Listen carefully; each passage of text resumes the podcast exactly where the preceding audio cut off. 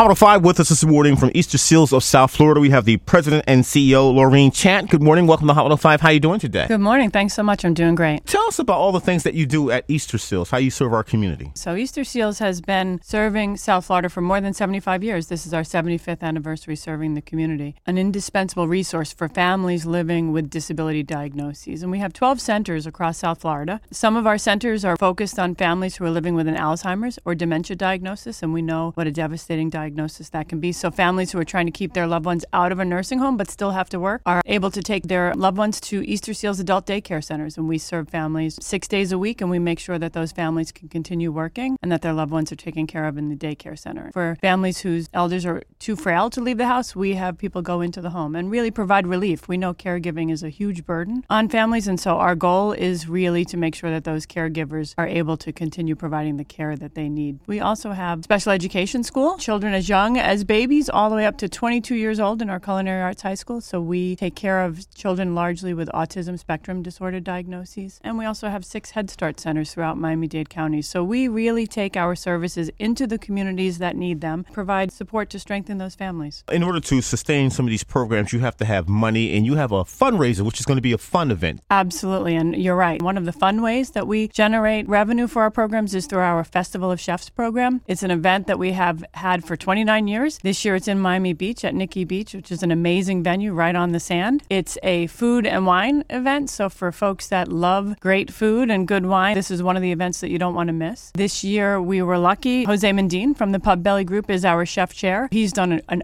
awesome job recruiting really talented chefs from all over Miami that are going to come out. What we do is we have the opportunity to taste their food. They bring their signature dish. We have specialty beers and wines. Now, this is not just going to be a main course meal. You'll have desserts, beverages, different entrees. Absolutely. I sometimes start at the dessert stations. We have amazing pastry chefs coming out, great restaurateurs, amazing chefs. So when you leave, there's no question what you will have had is a taste of some of the hottest restaurants in Miami, entrees, appetizers, and desserts.